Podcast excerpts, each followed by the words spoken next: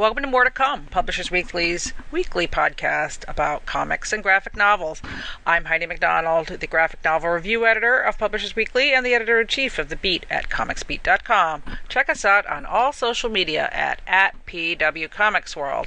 Well, today we are not with a graphic novelist, we are with a novelist, uh, Bob Proehl. Now, I hope I just said your name right, Bob. Yeah, I nailed it first time. Um, and uh, Bob, you have a new book out. It just launched, right, this week. Uh, it's yeah, called Tuesday. yeah Tuesday. All right, it's called A Hundred Thousand Worlds, and uh, it's um, it's the book about Comic Cons, right? It's it's set in the world of Comic Cons that we talk about so much here on More to Come. Uh, you know, but usually we talk about square footage of convention centers and um, you know badge systems and all that. But but your book takes another kind of a different look at the world of Comic Con. So so uh, yeah, what what what is what is uh, Hundred Thousand Worlds about? It's about a uh, a single mother who is a former cult television actress, and she and her nine year old son are traveling cross country, and she's making appearances at a series of Comic Cons. So it's a little more. It, it's using Comic Cons as sort of a backdrop, um, but it's really this sort of this mother and son story at, at the heart of it. Right, and and it also, uh, I mean, for those who do know the comics industry, um, I think they'll find quite a few little Easter eggs in there because I don't know, would you call it a roman à clef or um, inspired by? I don't know. How would you describe the the the the, the ta- tack you take? Yeah, I mean, there's certainly a lot of a lot of Easter eggs and a lot of a lot of analogs. I mean, I'm I'm a huge comic book fan and have been since I was like in my teens, um, and and have gone. I've been a regular at, at New York City Comic Con, which is sort of the nearest big one to me, um, for for a number of years, and and so I really. I- I've wanted for a while to write a, a novel that was set in that in that environment of the cons, and it, it's you know to some degree it's a, a sort of a simplified and somewhat idealized version of the conventions, but um, but there's something so great about being in an like in an immersive fan environment uh, and being around that kind of enthusiasm. And I really wanted to to put that in a novel, and I really wanted to portray fandom in a different way than than the way it seems to be portrayed in like in general media. Like I wanted to get away from the Big Bang theory portrayal of of fan culture because that's not it's never been true to my experience of it. It's not really true to the experience of anyone that i know. Um, and it's just it, it's so self-loathing.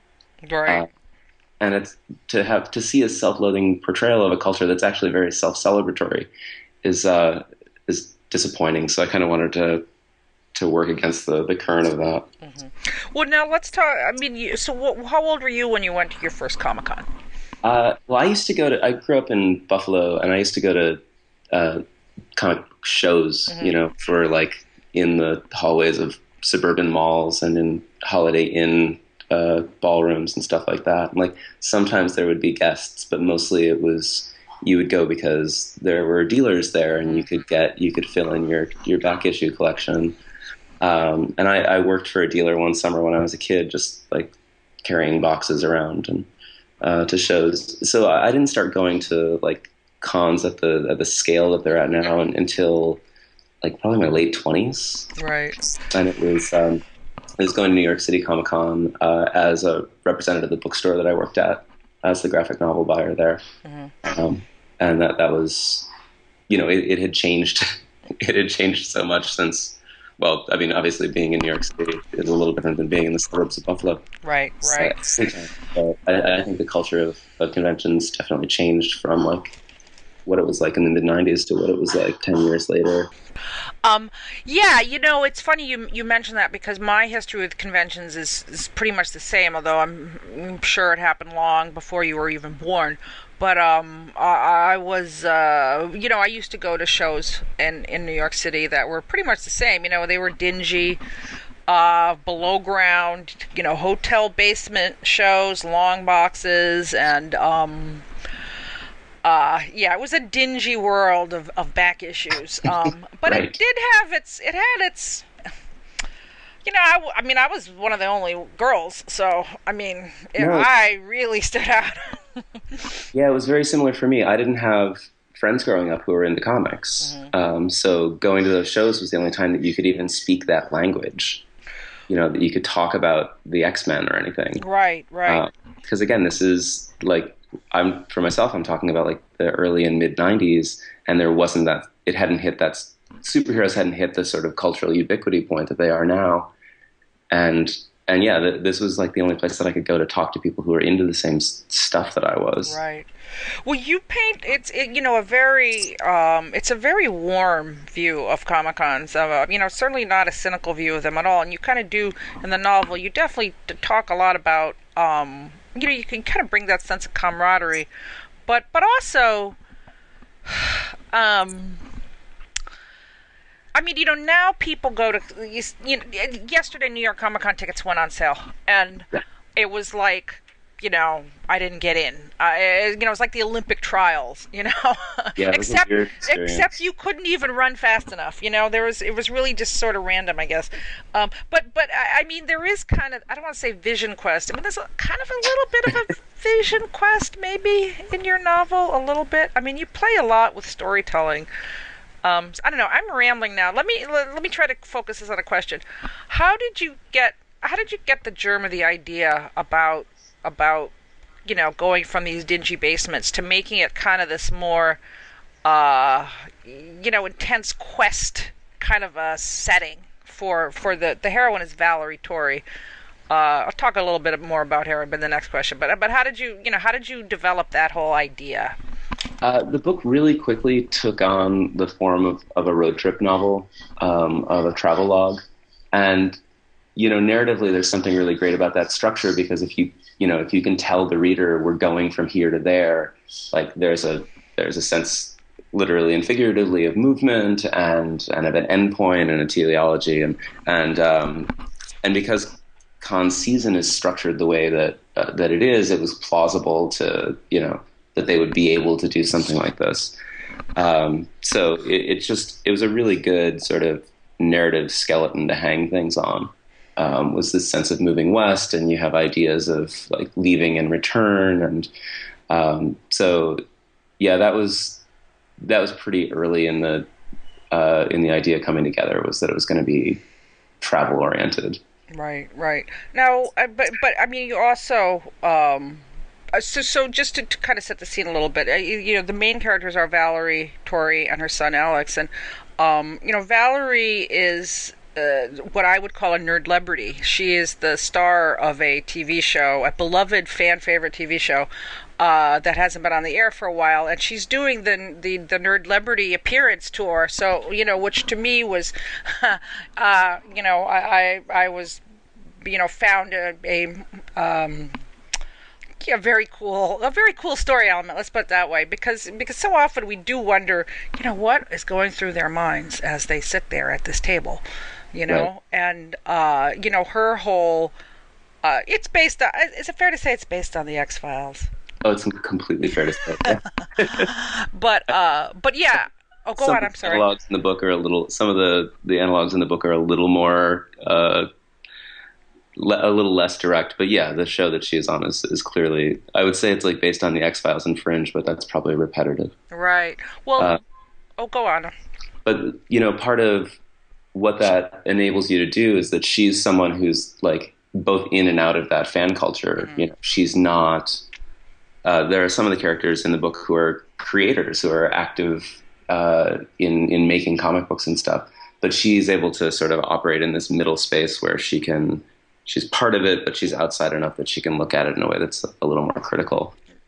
Right, and she, you know, she also interacts quite a bit with the fans, and and you know that that is uh, some of the incidents of the book show just how fraught that can be, actually, but uh, and you know, dangerous. It kind of you know uh, spans the gamut, but um, to, but basically also just I, another thing I really liked about it was that you sort of did the fanfic thing in a cool way in that uh, in the the TV show that Valerie is on, her and uh, the guy who plays the Mulder character actually do have a real life relationship and and you know have a child. So you know it kind of takes some of those those fanfic tropes and plays them out a little bit. Oh yeah, definitely.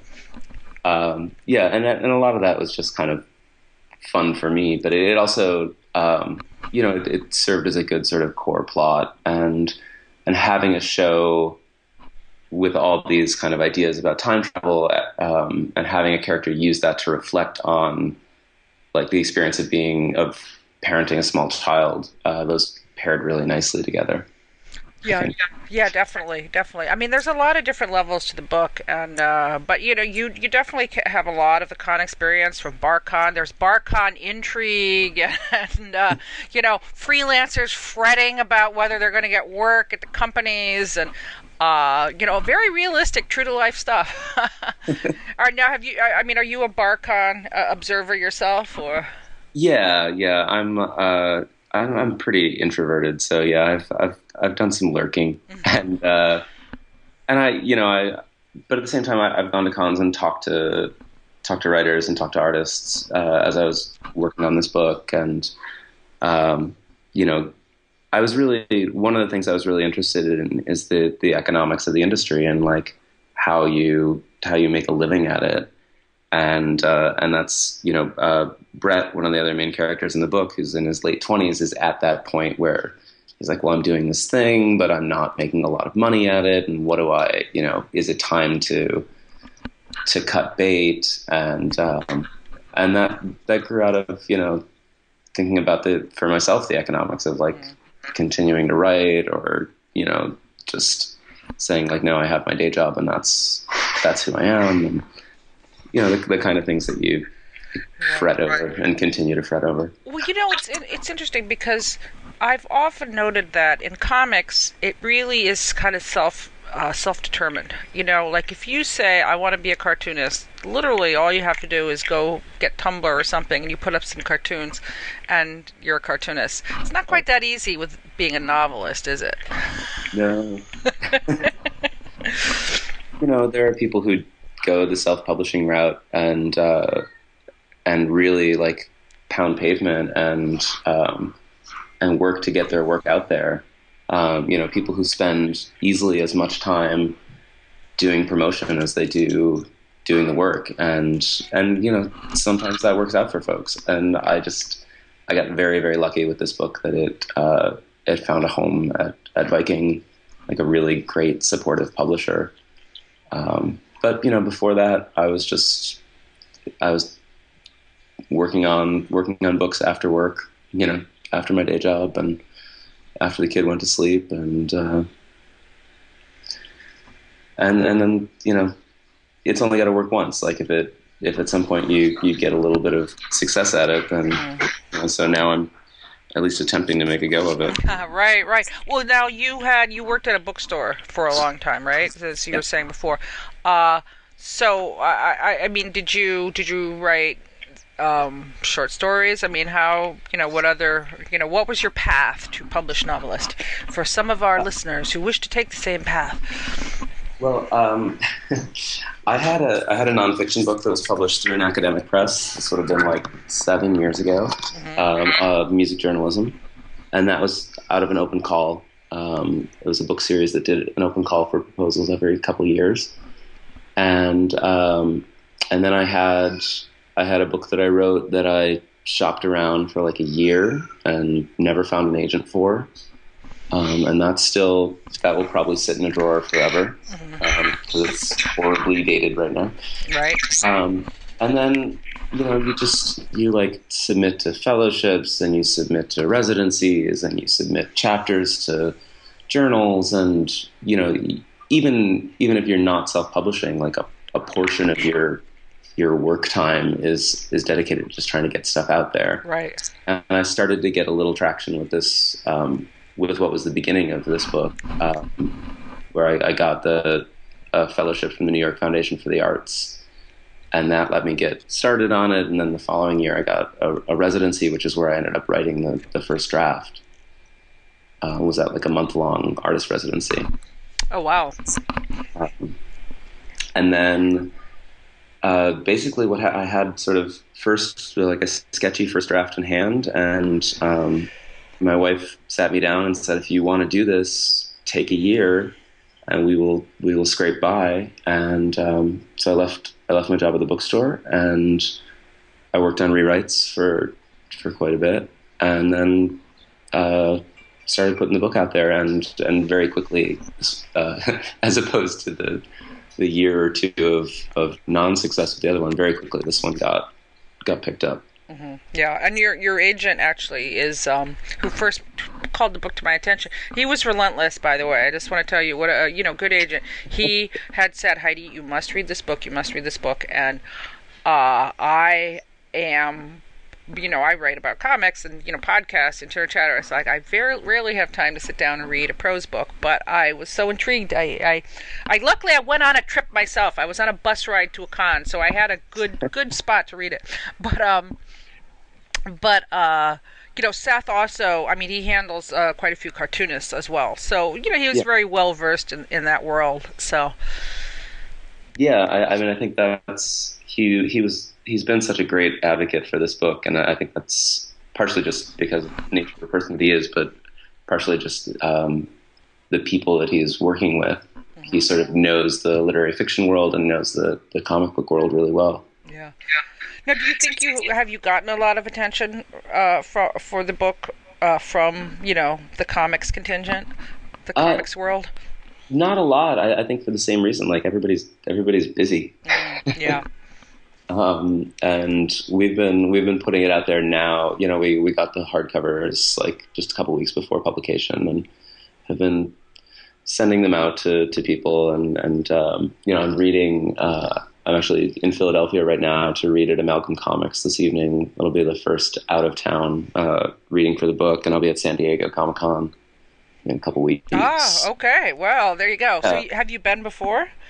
No, I have not. Yeah. Uh, uh, the climax of the book takes place in Hall H. I hope that's not too much of a spoiler. no.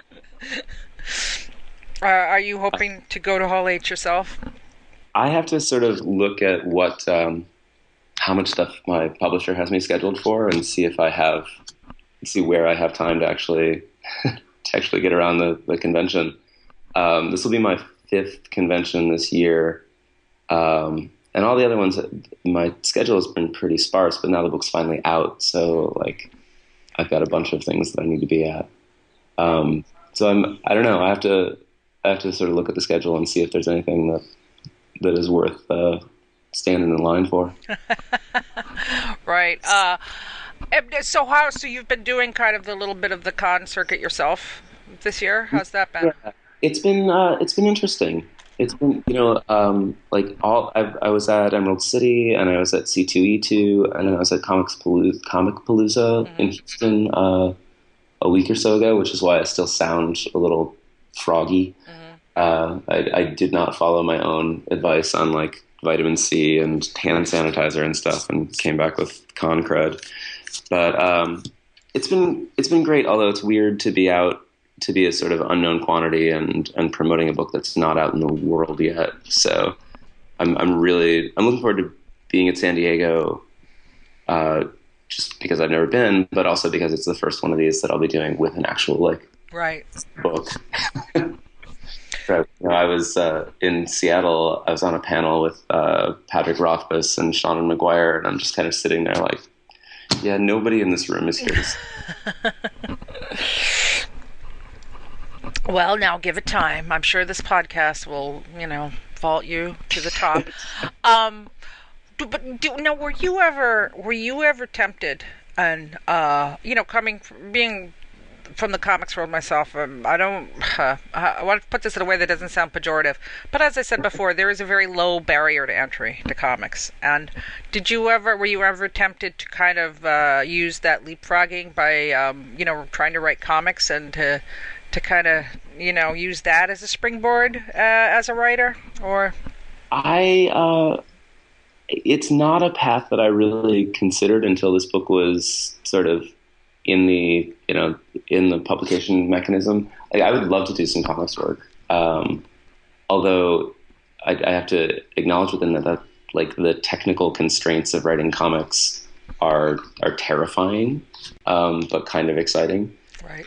Um, it's also I'm I'm not a super visual writer, so trying to switch my thinking to a visual medium would be uh, like for this book we have. Did Seth send you a hardcover? Yes. Yes. Okay, good. Um, so we have end papers by Esad Ribic, and I had to describe this scene for him um, in ways that were diff- you know in ways that were actually like visually appropriate, and it was the like the hardest thing um, to do to switch to that way of thinking rather than like just hearing the words in your head.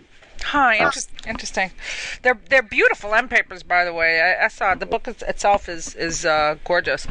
So, um, you know, well spotted on that. Yeah, it really is. I mean, in the book, you you definitely go.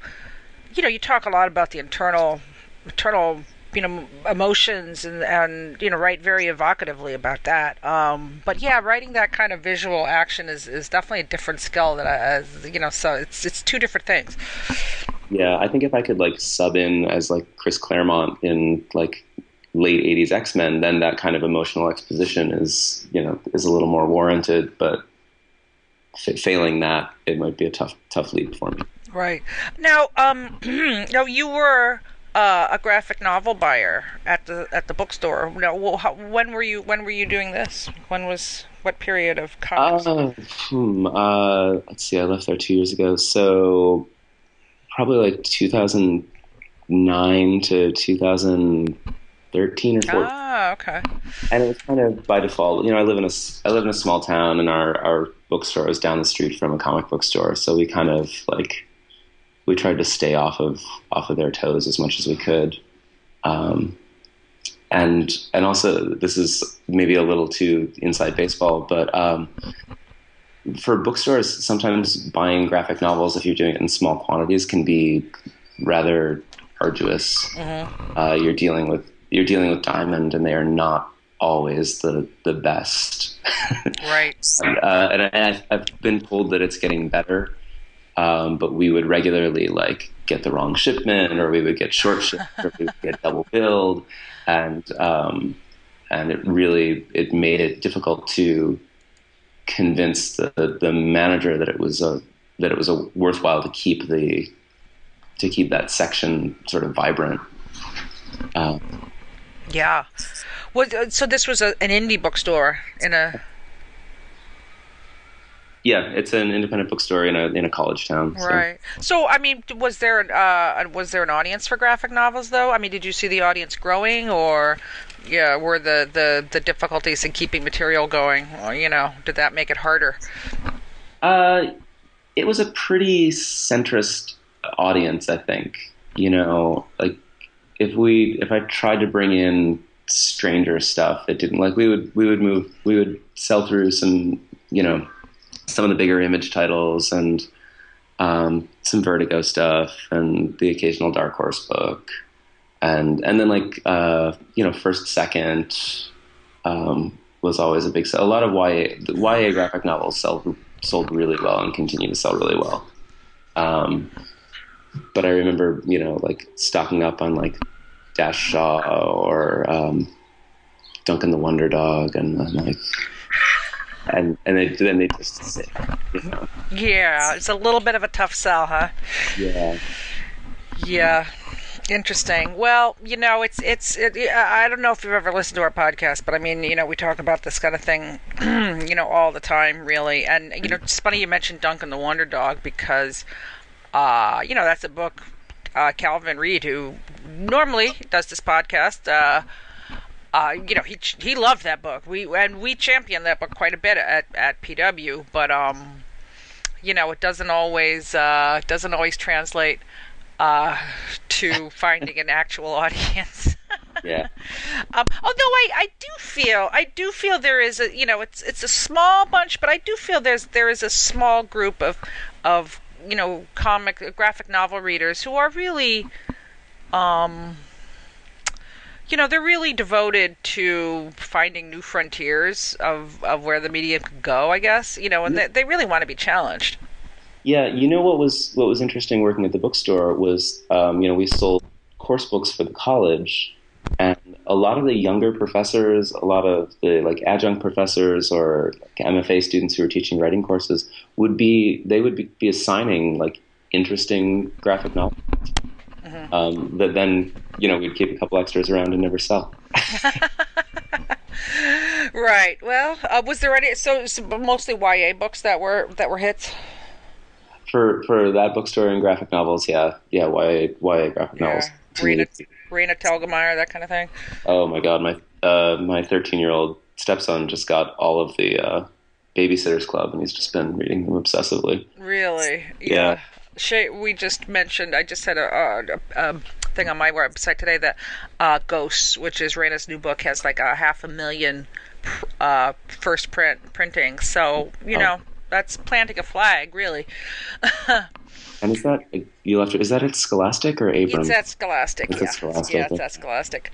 Um, so uh, yeah, you know, it's it's it's um, it's it's all moving forward, and uh, you know it's interesting. I, I have heard. I mean, I think the the log line that a lot of people use for this book is um, it's Kavalier and Clay for Comic Cons, um, and uh, you know I think I mean there's just so much interest now from. I mean everybody knows what a Comic Con is, just like right. they know what a circus is. right, which which wasn't true. I'm going to say even like seven years ago. No, not at all. You know the the uh, speed at which it's become um, part of the public consciousness is really amazing. I don't think I don't think five years ago that anyone would go just to go. Right. You know, and now there are people that are clearly like there to be at a comic con because they want to find out what it's about, as opposed to there because they're like way into kaiju or um, or whatever. Yeah, cosplay. Uh, you you have um uh, you have kind of a some characters in there who are cosplayers actually who are part of the this kind of um you know traveling circus really.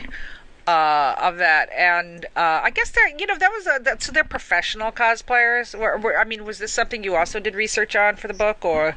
Uh, a little bit. I mean, that I, I gave myself a little leeway because I really just wanted to have a, like a Greek chorus of of women in superhero costumes. Who doesn't? right. um, but I wanted to do the like the actual traditional Greek chorus thing, which is to comment on the sort of the moral and ethical issues that are raised by by the narrative. So I'm like, well, what are the ways that I can get around the fact that I just want to like talk about feminism in comics a whole lot? Um, how how can I make that engaging for a reader? And uh, and so I have this this chorus. Um, yeah, as far as like, I, I, did a little bit of research on professional cosplaying. The, these ones, the ones in the book, are are sort of hired by the con, which is not really so much a thing. Um, thankfully, you know. Right, right, right. You know, it, it in the book it, it harkens back a little to Booth Babes, mm-hmm. um, which uh, are, are, sort of a, a weird artifact of a, right. of a different demographic moment for conventions. Um, and uh, so, but I, I, just kept that device as a way to sort of not to have them together and keep the same characters together. Right. Right. Yeah, you know, it's funny you say that because I was, as I read it, was like, wait a minute, the cons play the cosplayers? And I was like, I don't know about that. I better go, you know, is this a thing? And, you know, it's, it's, uh, it's a little bit more of a, Okay, so I, I wasn't. I wasn't. Yeah. No, no, that's not. Like, that's not a secret of that that I discovered in the,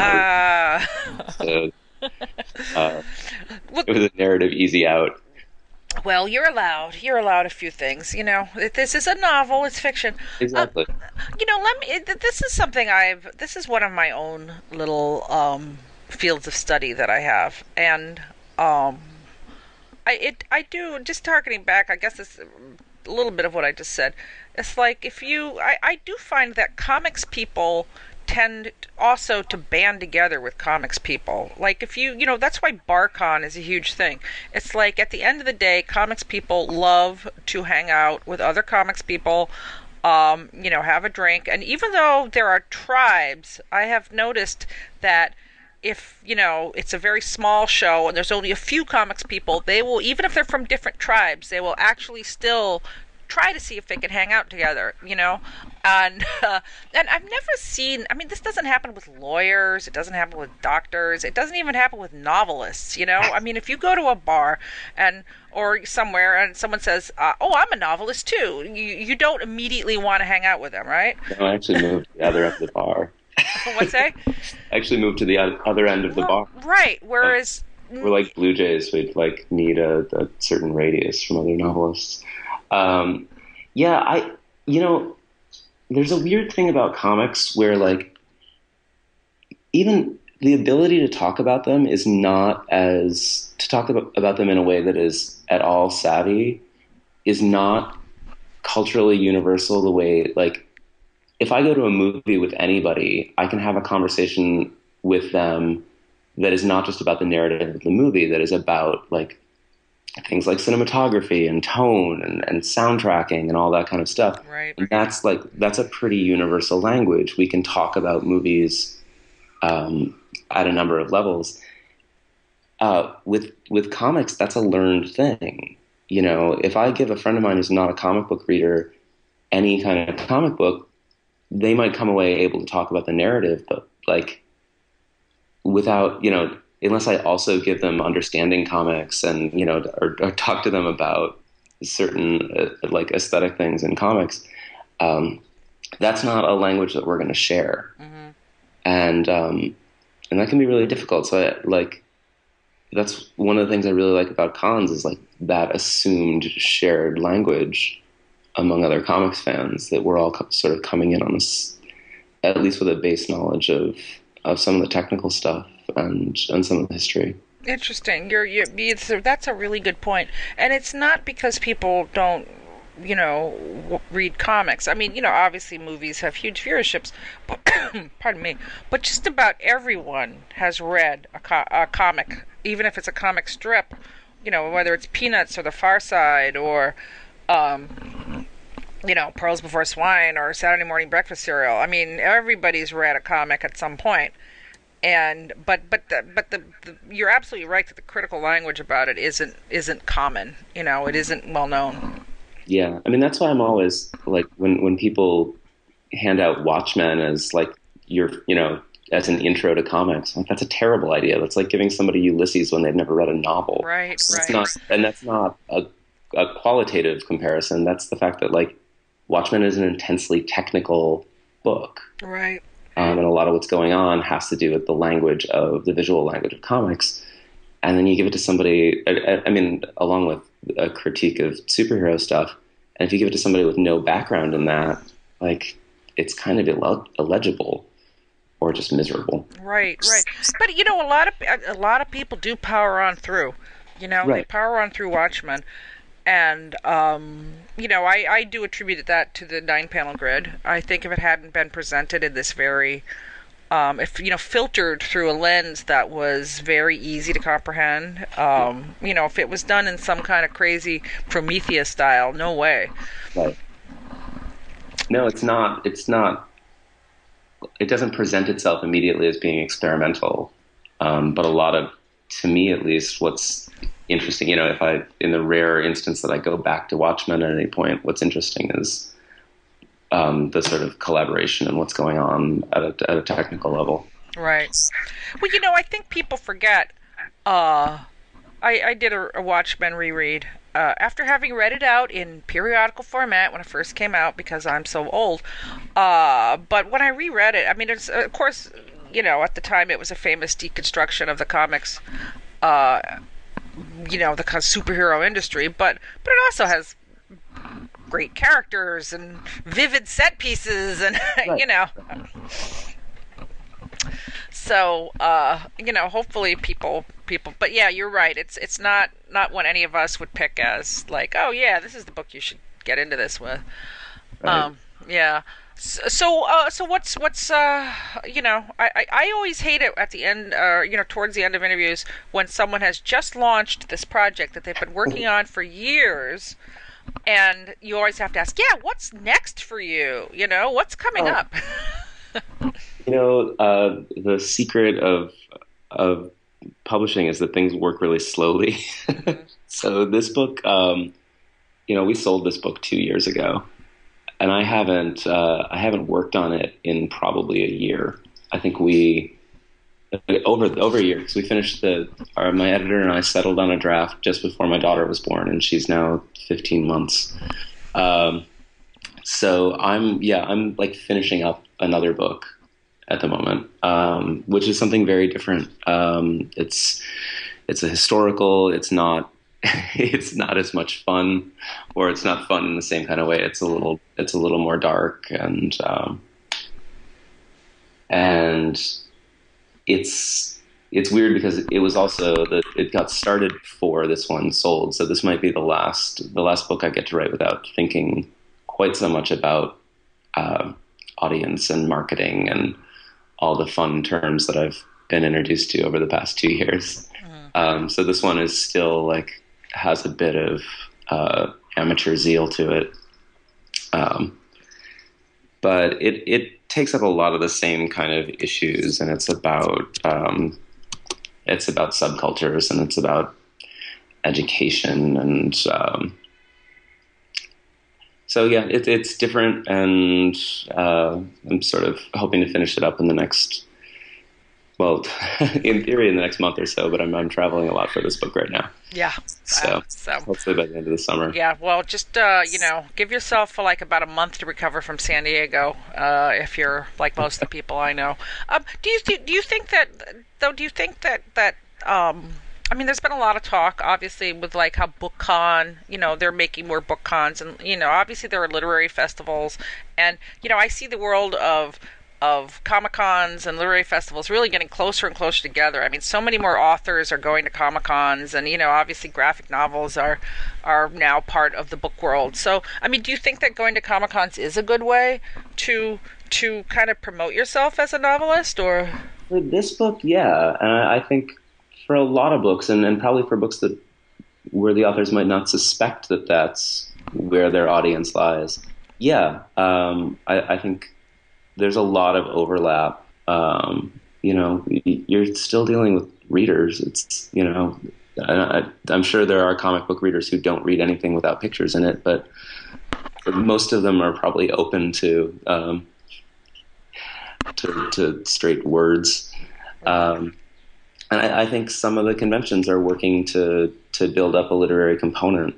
Um, you know, I was at Comicpalooza and, and talking to their uh, they have a specific coordinator for their literary track, and they had, I think, like 10 hours of literary programming over the course of the weekend, and are looking to expand that. And uh, it's it's great, and and I think largely right now it's directed at, at genre authors, um, which which I'm not.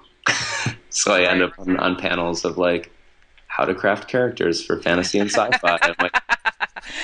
Well, hopefully it's like crafting characters for anything else. Um, but I, I, think I think it's it it's something that other like quote unquote literary fiction authors should should keep an eye on. Um, if they're if there's something they're working on that might appeal to that audience, you know, you look at something like uh, like Jill Lepore's Wonder Woman book, and like she could probably move a lot of units at, at Comic Cons. Oh yeah, and get into a lot of arguments too. But oh yeah, sure. Yeah, who's who's counting? Um, yeah, I, I, I mean, I think your book is definitely a very special case, but um, you know, uh, this kind of personal interaction is definitely becoming more of of the the transactional nature of the fan and creator relationship in a lot of ways. So um, yeah, it's it's okay. happen, happening more and more. Well, uh, listen, I think you did a great job actually with creating fantasy characters in your book. I mean, uh, just to you know, it, it's it's so imaginative, and you know, even though you're taking kind of you know things like the X Files and and Alan Moore, and you're kind of spinning your own versions of them, but but you kind of create this. I would compare it a little bit to Wimbledon Green. I don't know if you've ever read that book by Seth. Oh, yeah yeah, you know, where he creates this entire alternate comics industry, and you do that in a hundred thousand worlds, and um, you know, it's it, to me it was very entertaining to read, and and uh, also it's a very uh, evocative novel about a woman and her son and their relationship, and um, storytelling, and there's a lot going on in it. So uh, yes, Heidi gives it a thumbs up. Um, so uh, anyway, well, well, listen, I'm going to let you get back because I know you have a, a, book reading to do. But uh, Bob, thank you so much for taking the time to join us here on More to Come. Thanks for having me. Yeah, it's a pleasure. All right, take care, and as always, there will be more to come.